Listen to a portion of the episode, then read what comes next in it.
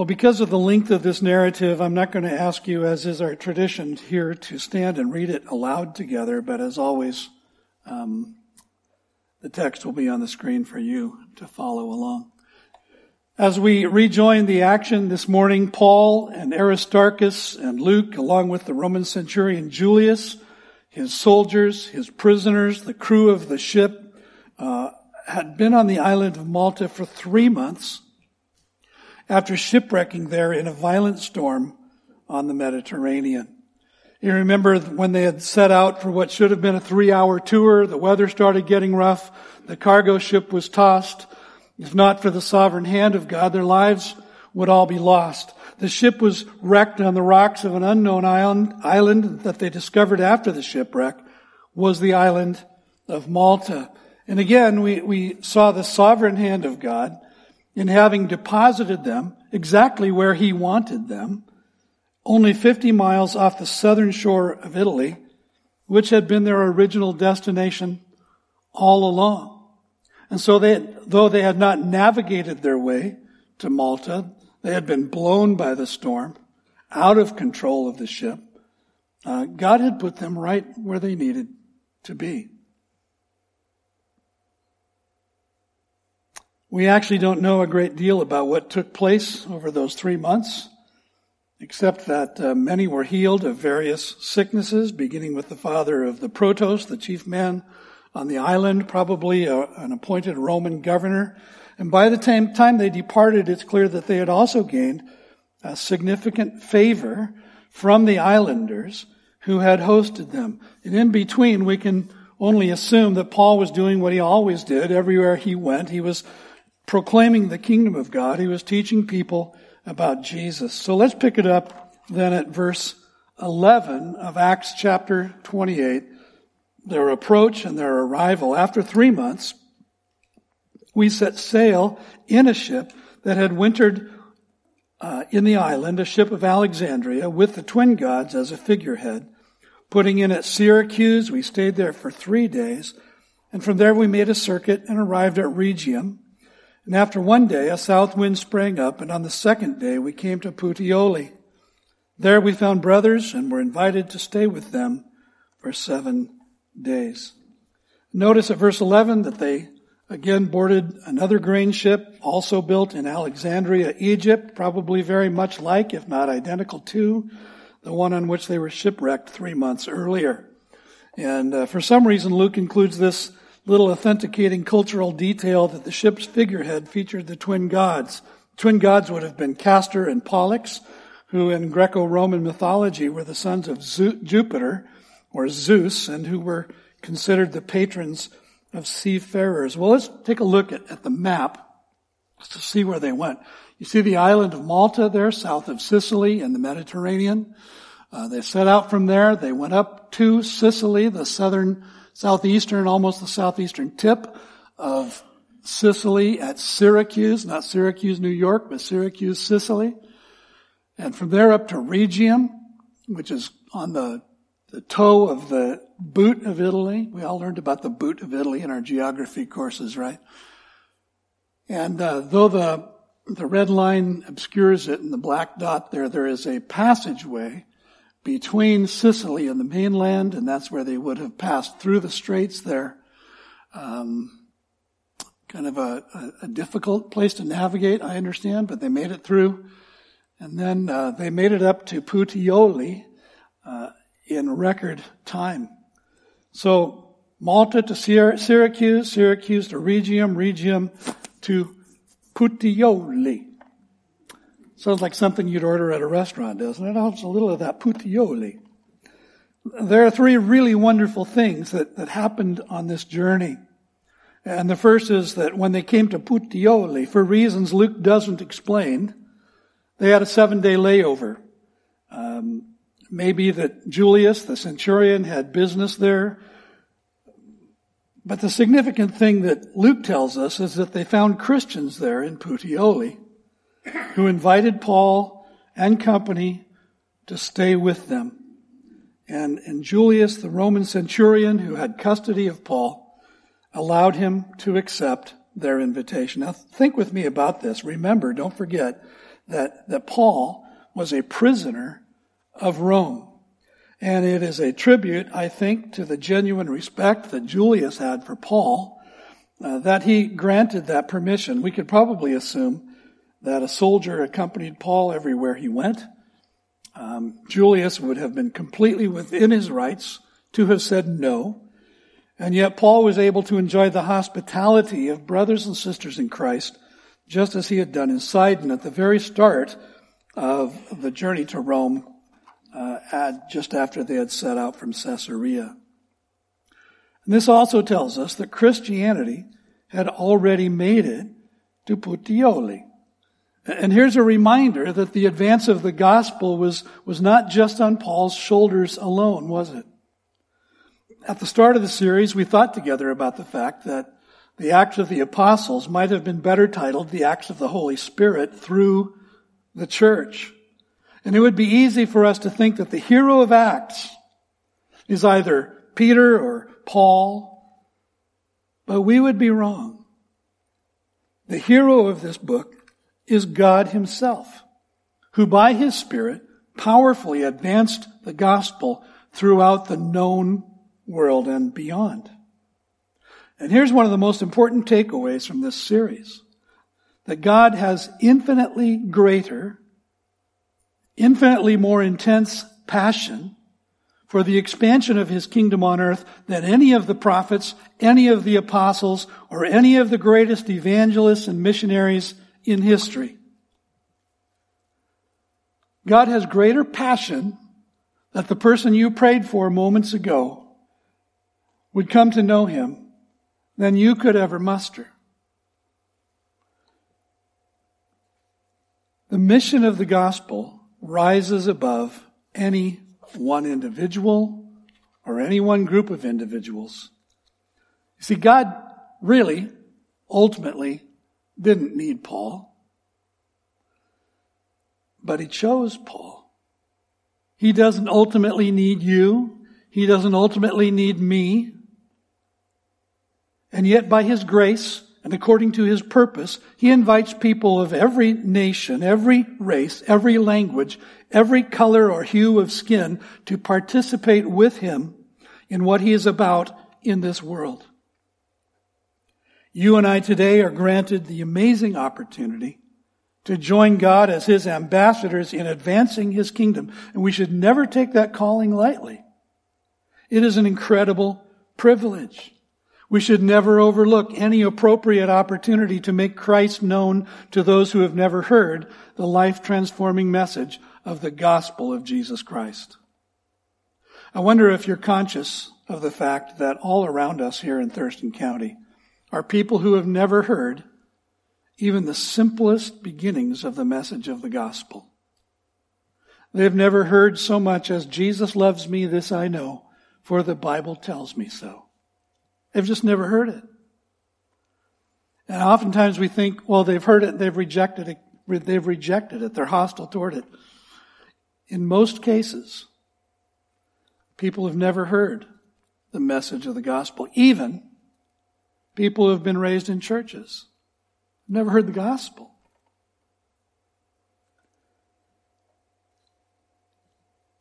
From Puteoli, the journey took them by land to where they joined the Appian Way, a 132 mile long avenue that Richard Longenecker described as the oldest, straightest, and most perfectly made of all the Roman roads. There, you can still see the Appian Way today. Many portions of it are still visible. I read that uh, as it entered the ancient city of Rome, it's now 26 feet below the level of modern Rome. That's, that's a lot of sediment. but it's long, it's straight, and it was a great road. In verse 11, Luke says, and by the way, let, throw that map up there again, would you, Cindy? You see where, you see Puteoli up there in the far left. And, and then that's where they would have gone inland and, and got the Appian Way, and, and that would have taken them straight into Rome. In verse 11, Luke says, And so we came to Rome. So we came to Rome. And this is when the second really wonderful thing happened. Picking it up at the middle of verse 14. And so we came to Rome. And the brothers there, when they heard about us, came as far as the Forum of Appius and three taverns to meet us. On seeing them, Paul thanked God and took courage. And when we came into Rome, Paul was allowed to stay by himself with the soldier guarded, with the soldier who guarded him. So the Christians in Rome heard that Paul and his friends were coming. And they sent out a delegation to meet them, to welcome them. But here's what's amazing about this story. They didn't just wait at the gates of the city. Like they, they didn't put the big ribbon, you know, across the gate and the big ceremonial scissors to cut the ribbon, give them the key to the city. It wasn't that. Luke mentions two places on the Appian Way where groups of Roman believers met them. One was the Forum of Appius, and then another place called Three Taverns, which is the average small Washington city, right? Why is it important to know where these meetings took place, where these groups of people met Paul and his delegate, his, his uh, entourage? It's this. The Forum of Appius was 43 miles south of Rome. Three Taverns was 30 miles south of Rome. And so these believers from Rome walked those distances to meet Paul, to welcome him in a manner in which an emperor or a conquering hero would have been welcomed in those days. It's similar, in fact, to the, the crowds joyfully welcoming Jesus at his triumphal entry into the city of Jerusalem.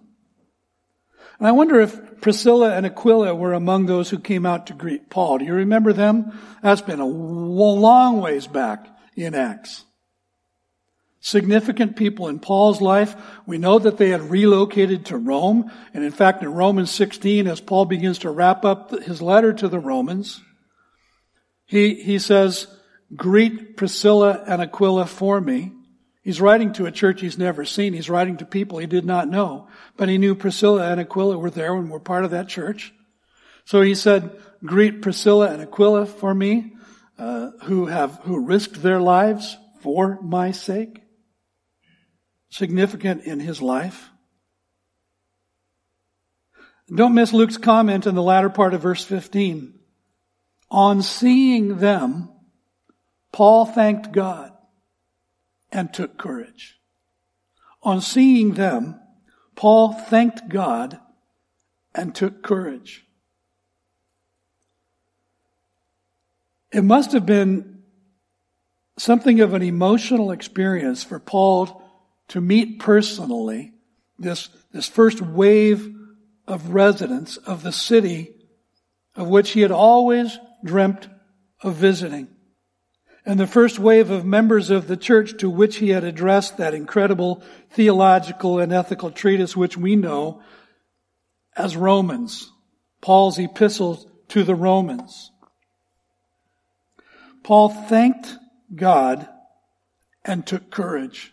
It became a, an, a moment for Paul in which he gave thanks to God for his direction, for his protection, for his guidance, for his hand on his life that had brought him here to this place. And then it also became an occasion in which Paul was greatly encouraged. See, even a leader so great as the apostle Paul needed the love and he needed the encouragement of other Christians. And it's always kind of awkward for me to address these things, but may I say right here that Christian leaders no matter who they are, need in an urgent and profound way the encouragement and the love of those whom they lead and serve. It's a sad reality today that more men and women who are gifted and called are dropping out of places of significant ministry, most often for reasons of loneliness and discouragement than any other factor. It's happening at epidemic proportions. Today's Christian culture exalts those whom we like to think of as Christian celebrities. And far too many of us tend to put those leaders on a pedestal. And far too many leaders pridefully allow us to do that. But those leaders, perched on their pedestals of praise, often have few, if any, brothers and sisters in Christ who are drawing near to them, to encourage them, and to provide loving accountability for their personal walk with God. See, here's the truth. When Satan wants to dis- disrupt a movement of the Spirit of God, he attacks its human leaders.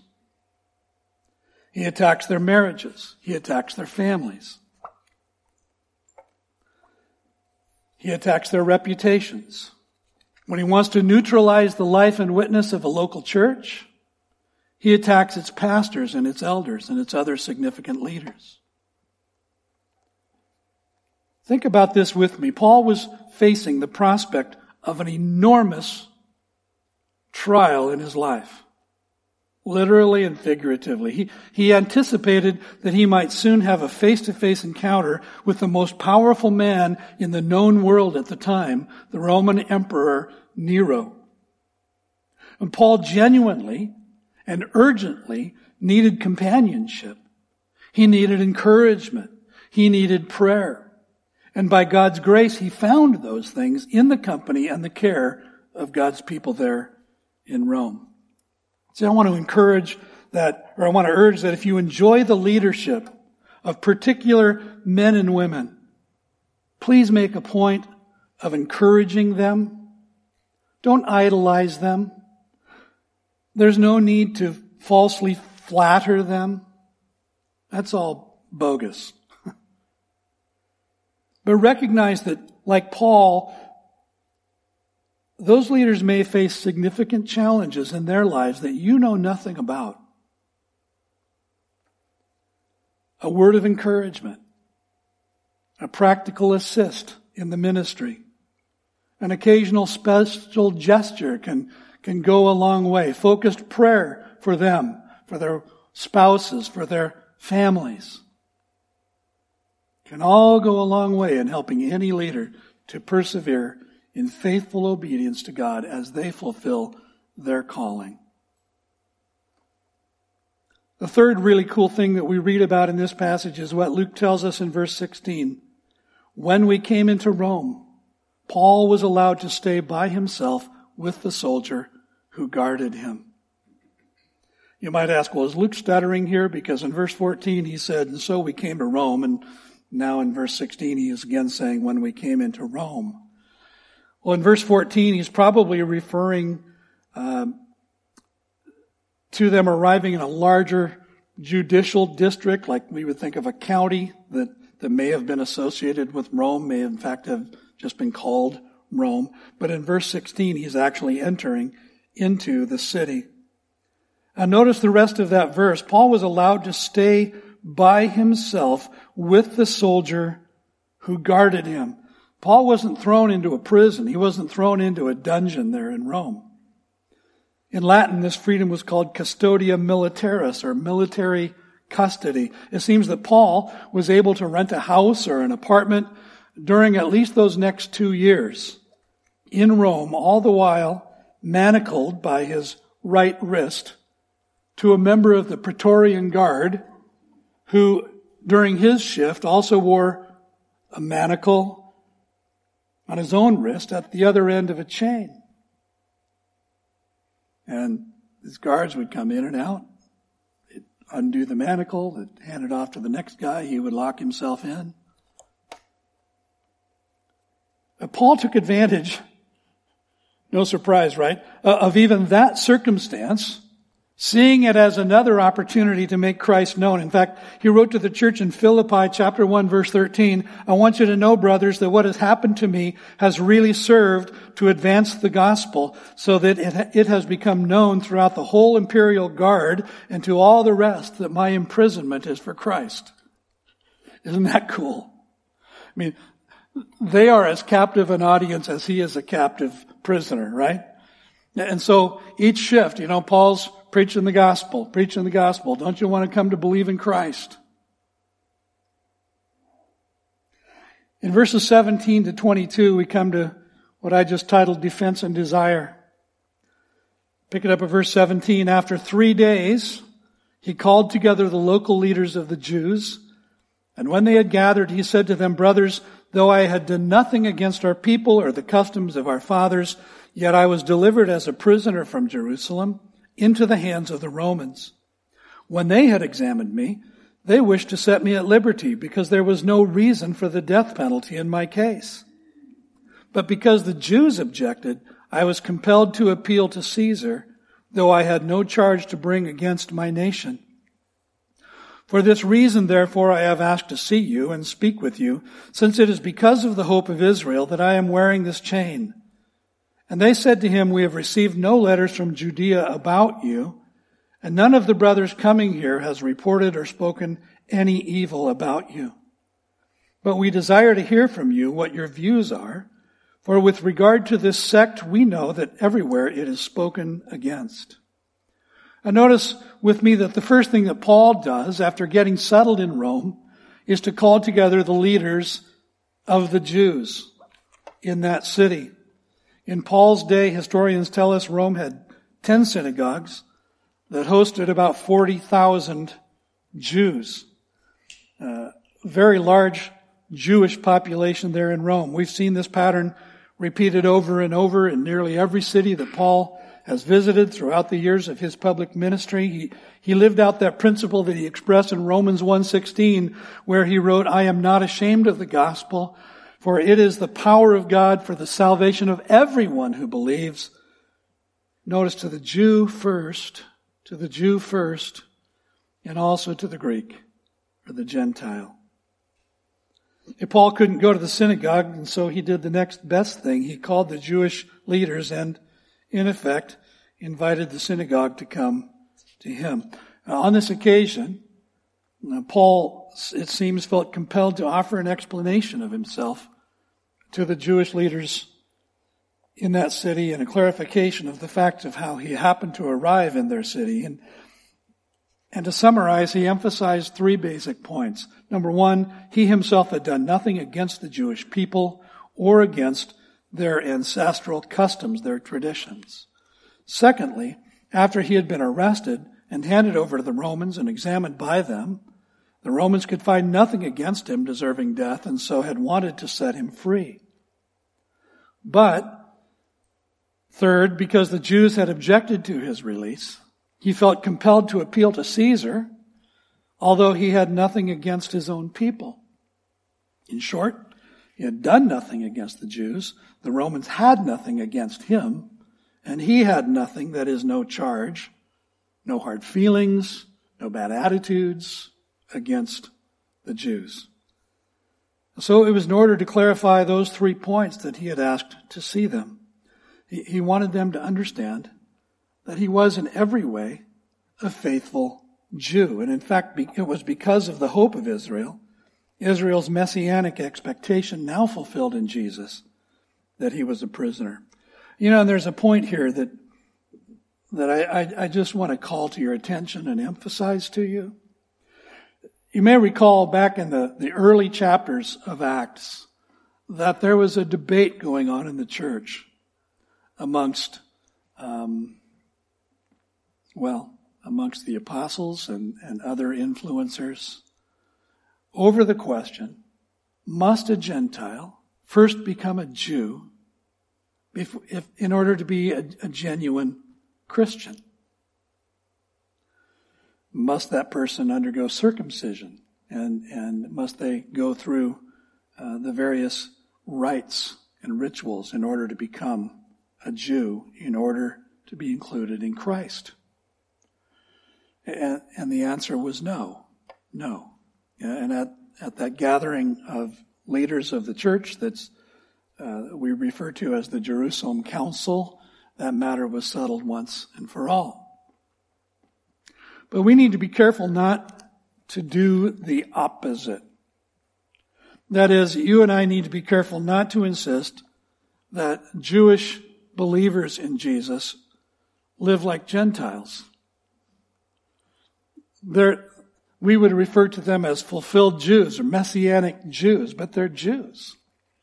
And so we ought to allow them to live as Jews as they follow Jesus.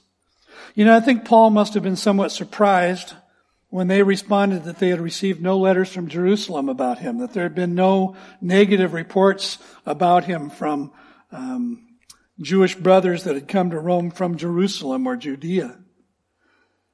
But they wanted to hear his views. They, they wanted to know about this sect of Jesus people that, that Jews everywhere were speaking against. So what do you think? You think Paul might have been inclined to satisfy their curiosity? I think so too. Let's pick it up at verse 23 with discourse and division. When they had appointed a day for him, they came to him at his lodging in greater numbers. From morning till evening, he expounded to them, testifying to the kingdom of God and trying to convince them about Jesus, both from the law of Moses and from the prophets. And some were convinced by what he said, but others disbelieved. And disagreeing among themselves, they departed after Paul had made one statement. The Holy Spirit was right in saying to your fathers through Isaiah the prophet, Go to this people and say, You will indeed hear, but never understand, and you will indeed see, but never perceive. For this people's heart has grown dull, and with their ears they can barely hear. And their eyes they have closed, lest they should see with their eyes, and hear with their ears, and understand with their heart, and turn, and I would heal them. Therefore, let it be known to you that this salvation of God has been sent to the Gentiles. They will listen. So on that appointed day, it seems that large numbers of Jews came to Paul's lodging. And all day, from morning to evening, we know that Paul could do that because he preached through an entire night one time, right? Resulting in the death of a young man. Remember that story, Eutychus? So from morning to evening, he unfolded to them the character and the coming of God's kingdom. That is the breaking into human history of God's gracious rule, God's rule of grace through Messiah Jesus. And, and I wonder, might Paul have drawn a contrast for them between the kingdom of God and the kingdom of Caesar? I think he probably did. Secondly, he attempted to persuade them about Jesus out of the scriptures, beginning with the law of Moses, that is Genesis, Exodus, Leviticus, Numbers, Deuteronomy, and then moving forward into the prophets. How many of you would say today that you could lead someone to Christ from the law of Moses? Not many. And, and, then I think he must have taken the accumulative witness of the law and the prophets, connected all of those dots between all of that and the life and the death and the resurrection and the ascension into heaven of Jesus of Nazareth, including then the subsequent outpouring of the Holy Spirit uh, on the disciples in Jerusalem on that first day of Pentecost following his ascension. And he wanted to identify the biblical Messiah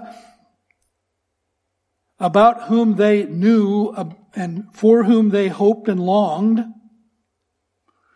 with the historical Jesus. This person that you've learned about from childhood, this person you, you and your parents and your grandparents and all of your ancestors have been longing for, is Jesus. It's Jesus of Nazareth. And that's where the division occurred. And of course, that's where the division always occurs, isn't it?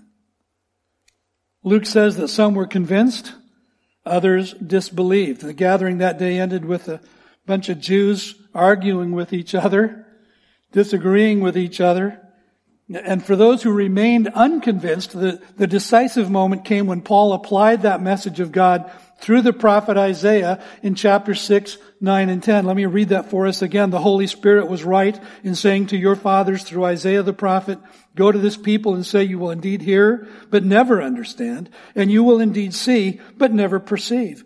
For this people's heart has grown dull, and with their eyes they can barely hear, and their eyes they have closed, lest they should see with their eyes, and hear with their ears, and understand with their heart, and turn, and I would heal them.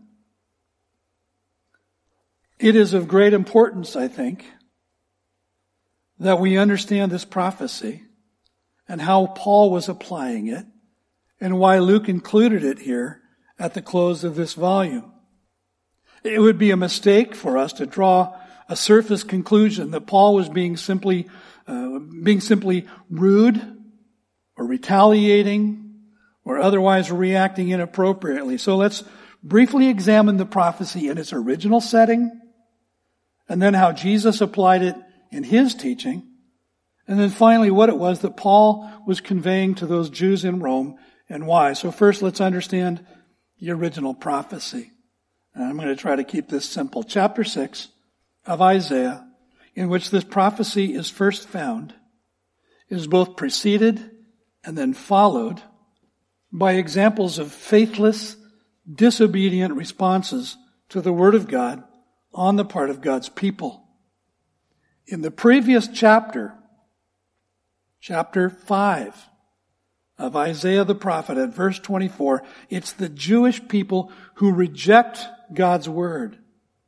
In chapter 7, it's their king, Ahaz, who refuses to receive the word of God. And that's followed then in the next chapter, chapter 8 by this statement that God is hiding his face from the house of Jacob. God is hiding his face from the house of Israel. Through the prophets of that generation, God was warning his rebellious people that two essential gifts lay in the sovereign hand of God. First, the declaration of his word, and second, the grace to repent in, in, in response to a reception of the word. As a consequence of their active rejection of his word, their active obedience, disobedience to it over a period of literally centuries, Isaiah's prophecy that the sovereign God was now actively hardening their hearts was a declaration of judgment on them. Don't miss that. These aren't just hard words. It's a declaration of judgment. In fact, their repeated hearing of God's word without understanding, their repeated seeing of the truth without perception would harden their hearts even further. It was as true of them as it is of us that with each act of rejection, with each attitude of resistance, their hearts would become increasingly impenetrable. Jesus then quoted this prophecy of Isaiah 6, 9, and 10 on at least two different occasions it's recorded in all four of the Gospels. In all of the first three Gospels, Matthew, Mark, and Luke, Jesus referred to this prophecy in connection with that parable of the sower, in which he likened the message of the gospel to seed, which is a, which a farmer went out to sow. And as he sowed that seed, the seed represented the gospel being sown in four kinds of soil. In only one of those soils does the seed germinate. In only one of those soils does that, that germinated seed grow roots and grow up then to maturity. Not so in the other three soils. And those soils represent the condition of one's heart. And we don't always, we, in fact, we, we rarely interpret that parable in this way, but it's true that Jesus taught the parable of the sower in order to demonstrate that only a minority of the Jews would receive and respond in faith and obedience to his word. In John's gospel, chapter 12, verses 36 to 43, Jesus quotes first Isaiah 53, 1, and then Isaiah 6, 9 and 10 in connection with the failure of the Jews to respond in faith to the miracles, the miracles that he had performed. Allow me to read this for us, beginning at John 12, verse 36. When Jesus had said these things, he departed and hid himself from them. Though he had done so many signs before them, they still did not believe in him so that the words spoken by the prophet Isaiah might be fulfilled. Here's Isaiah 53 1. Lord, who has believed what he heard from us, and to whom has the arm of the Lord been revealed? And then the summary statement, therefore, they could not believe. They, see that? They, they could not believe. For again, Isaiah said, now here's Isaiah 6, 9, and 10. He has blinded their eyes. Notice that he, that is God, has blinded their eyes and hardened their heart, lest they see with their eyes and understand with their heart and turn, and I would heal them. And John goes on and he says, Isaiah said these things, or Jesus is speaking, Isaiah said these things because he saw his glory and spoke of him. And then John adds, nevertheless, many even of the authorities believed in him, but for fear of the Pharisees, they did not confess it so that they would not be put out of the synagogue. For, now listen to this conclusion, John's conclusion. They loved the glory that comes from man more than the glory that comes from God. They love the glory that comes from man more than the glory that comes from God. Moshe Rosen, the founder of Jews for Jesus, once said that the Jewish people are among the most gospel resistant people in the world. And we have to ask why that is. Why, why are those whom the Bible calls God's chosen, His elect, His beloved, so spiritually imperceptive, so spiritually resistant, so blind to the arrival of their own Messiah in the person of Jesus of Nazareth? And a large part of the answer is found right here in Isaiah 6, 9 and 10. That God has intentionally hardened their hearts as an act of judgment. In that preceding chapter, Isaiah chapter 5 at verse 24, God said this through the prophet, their roots will decay and their flowers blow away like dust. For they have rejected the law of the Lord Almighty and spurned the word of the Holy One of Israel.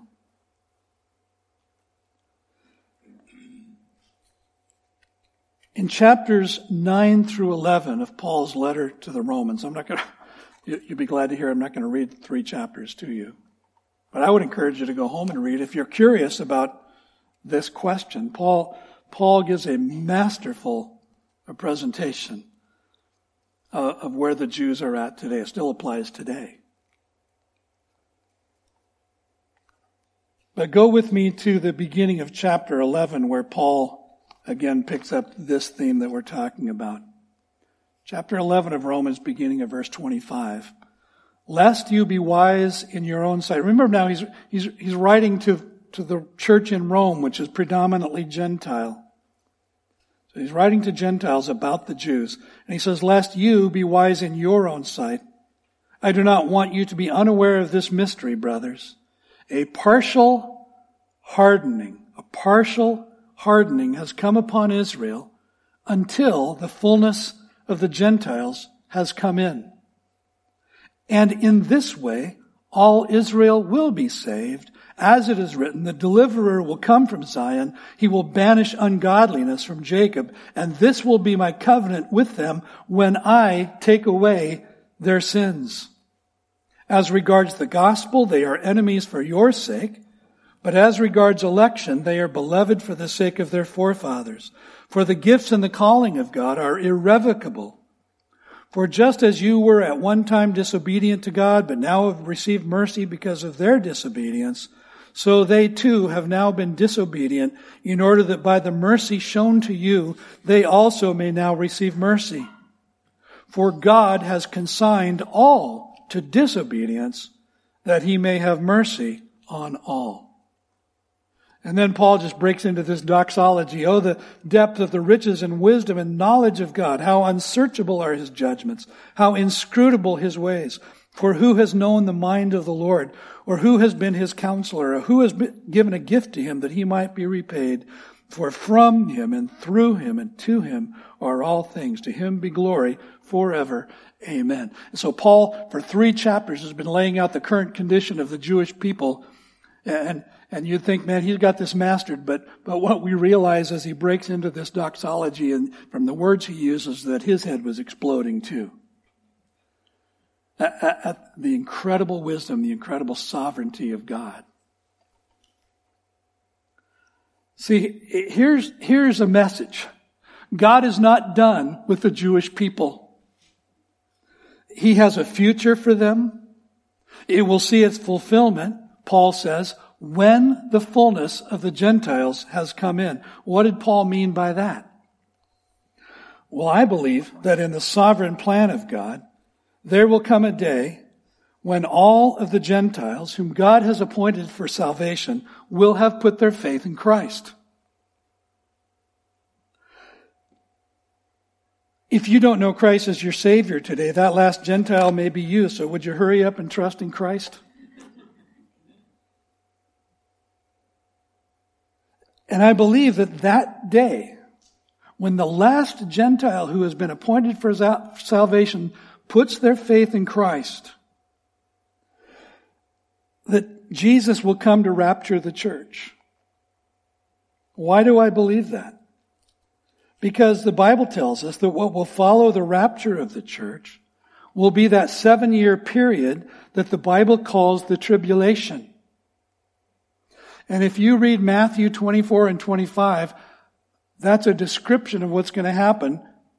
Description from the mouth of Jesus about what's going to happen during the tribulation period.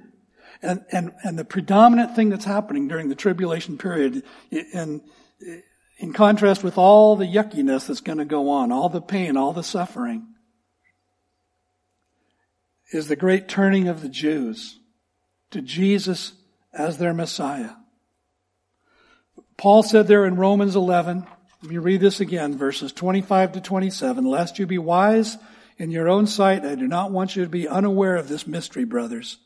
A partial hardening has come upon Israel until the fullness of the Gentiles has come in. And in this way, all Israel will be saved, as it is written, the deliverer will come from Zion. He will banish ungodliness from Jacob, and this will be my covenant with them when I take away their sins. Man, I hope you'll be here in the fall when we dive into the book of Revelation, because we're, we're going to learn a lot more together about God's plan for the end of time, and especially his plan for both Jews and Gentiles in the kingdom of heaven.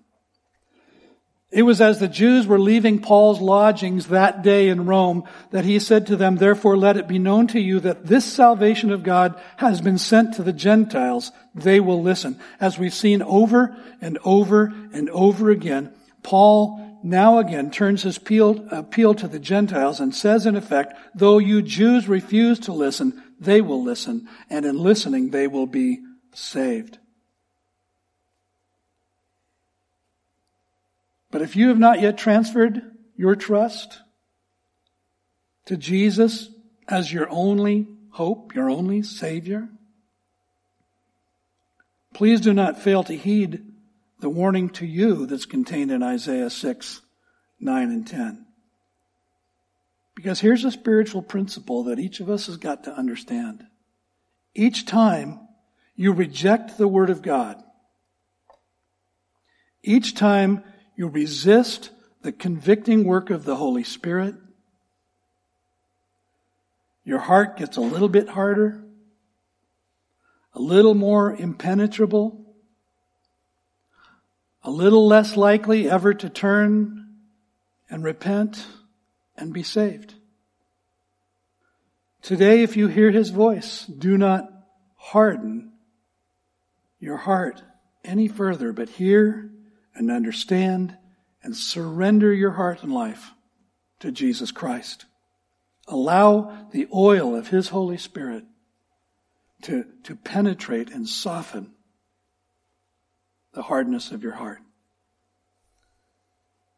Today is the appointed time. Today is the day of salvation. There's a window of opportunity.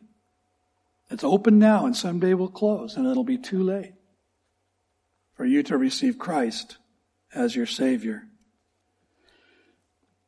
In a sense, this is a, a really fitting conclusion to the book of Acts. As I said, most of the Christians in Rome were Gentiles. And that was something of an indicator of the future of the church, wasn't it? And Luke, Luke has recorded throughout the book of Acts that the gospel will meet a positive response in the most surprising of places and from the most unlikely of people. For example, the gospel saved an Ethiopian eunuch as Philip preached the gospel from Isaiah the prophet. Paul himself could not resist the grace of the gospel. A Gentile Roman centurion received Christ. Lydia, a businesswoman, became a slave of Christ. A slave girl was liberated by Christ. A Philippian jailer melted before the God of the universe. See, the gospel moves in surprising ways. It, it, and draws in people from the most unlikely of backgrounds. Even you. Even me. And now we come to the last two verses in this almost two years long series. Verses 30 to 31. Welcome and witness. He lived there two whole years at his own expense and welcomed all who came to him, proclaiming the kingdom of God and teaching about the Lord Jesus Christ with all boldness and without hindrance. Beautiful, isn't it?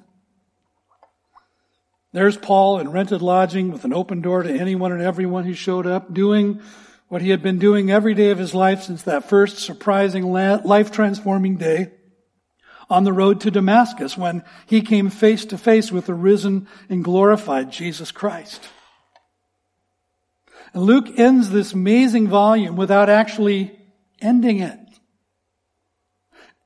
And in so doing, he implies that the proclamation of the gospel that began with the apostles in the first century will continue until the fulfillment of the promise of that angel, clear back in Acts 1 verse 11. You remember the disciples standing on that hillside in Galilee with their mouths gaping open, staring into the sky? And the angel said to them, men of Galilee, why do you stand looking into heaven?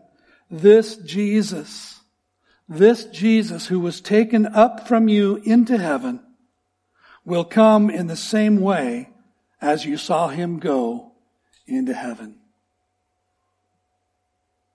He's coming on the clouds, and that day is coming soon. Luke's conclusion of Acts leaves us exactly, I think, where the Holy Spirit wants us, right? Ready for the next chapter. It's like coming to the end of a great book and you go, oh, isn't there more? And the answer is yes. And that chapter continues to be written today. The gospel is still advancing to the ends of the earth and God has called his people to participate as his ambassadors in this present chapter. The Bible tells us that the gospel will be preached to every people group. The gospel will be preached to the ends of the earth and then, and then, and then the end will come. There's an implied question then here at the end of chapter 28 that each of us has got to answer. Peter preached the kingdom in Jerusalem and Judea. Philip proclaimed Christ in Samaria. Paul announced Christ around the Roman Empire. And here's the question Where will you go? What will you do? How will you allow God to use you? You see, there is no room in the kingdom of God for any individual Christian to ever say, well, that's somebody else's job. Where will you go? What will you do? When will you open your mouth and proclaim the kingdom of God and tell people about the Lord Jesus, who's their only Savior? You know, many are predicting that the church will soon see its own demise. Don't you believe them? Don't you believe them? I've read the end of the book. Jesus wins. And because he wins, the church, his bride, wins. Our task as his church isn't finished yet. If it was, I think we'd be, we'd be out of here. May God grant us, you and I, Life Point Church, our families,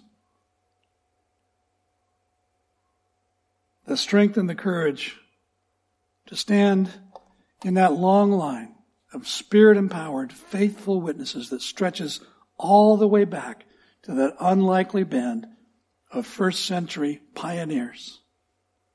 Those men and women who, filled with God's Spirit, did indeed turn the world upside down. Amen. Let's pray.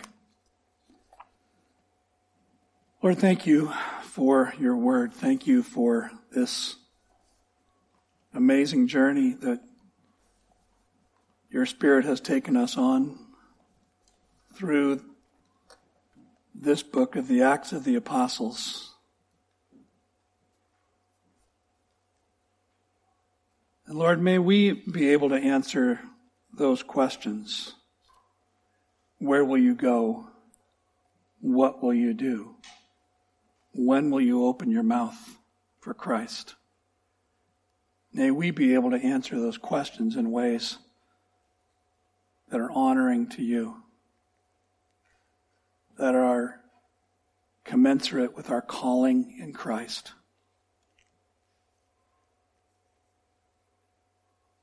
That bring glory and honor to Jesus Christ and bring hope to those who without Christ are condemned to an eternity separated from you.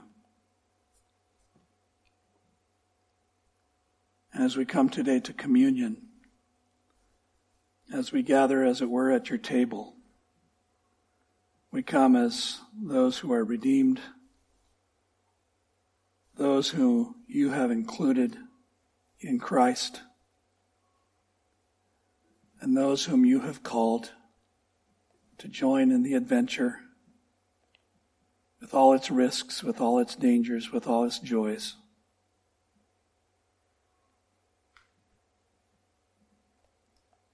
Of reaching the world around us with the message of Jesus. Lord, don't allow us to consign these stories to the ancient past. but allow us by your Spirit to live that next chapter so that we would be found faithful when Jesus comes.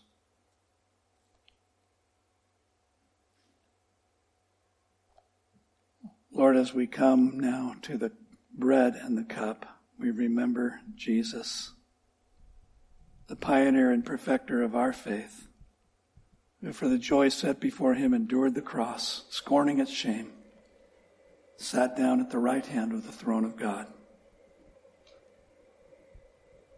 In our remembering, call us, Lord, to faithful obedience. And we pray it in Jesus' name. Amen.